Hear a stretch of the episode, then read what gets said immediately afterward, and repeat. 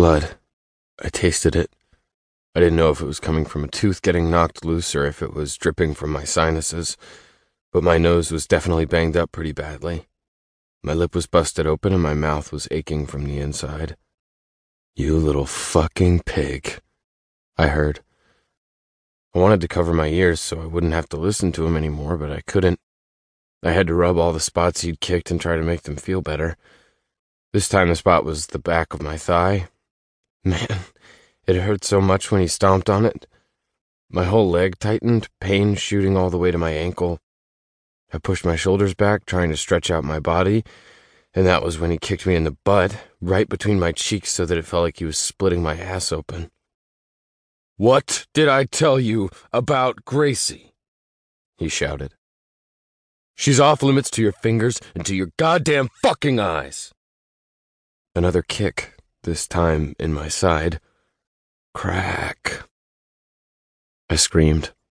I couldn't bear the pain.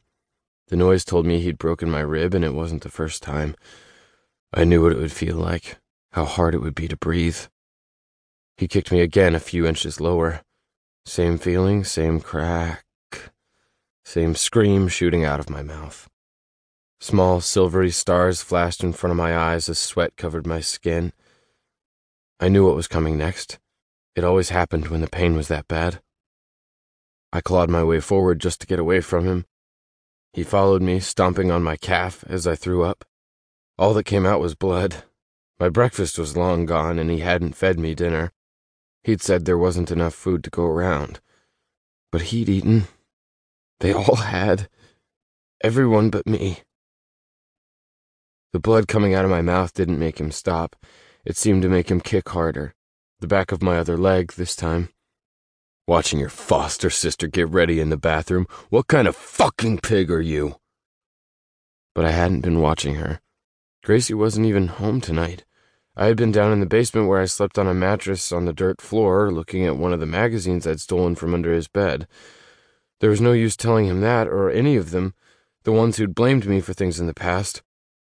I was always being accused of something I hadn't done, but you wouldn't know I was innocent by looking at my body, and when I remembered how they'd treated me, I almost didn't know it myself. He wasn't beating me because he thought I had been looking at Gracie.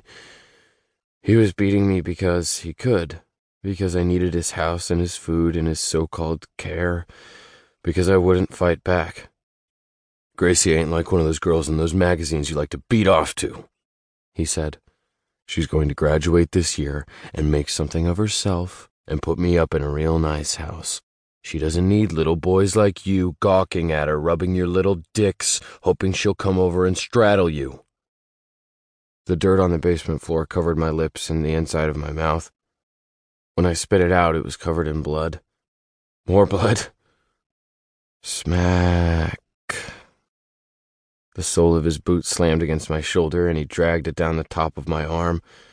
It burned like I'd slid along some sharp rocks. I can't let your little dick get near Gracie again. Again? I'd only seen Gracie twice. Both times she had been sitting at the table with her parents and her little sister eating dinner. Both times I had been told there wasn't enough food for me and I'd been sent back down to the basement. You hear what I said? He was screaming at me. I had no choice but to hear, and because I'd heard this all before from men just as mean and cruel as him, I knew what was coming next. He was going to kick me out. Out of another house. Get your shit and get the fuck out. His boot pressed down onto the middle of my back and he laughed. Ah, I forgot you don't have any shit.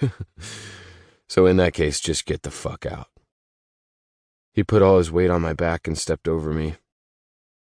I slowly rolled over in the dirt. Everything ached. Everything stung. Almost everything I was wearing had blood splatter or stains on it. This was going to be the last time he saw me, so I couldn't leave here all hunched over and yelling about how much he'd hurt me. That would mean he'd won, and I didn't want him to think that. But man, I was full of pain when I stood up. My cracked ribs made it almost impossible for me to straighten my back. You think you're a tough boy, huh?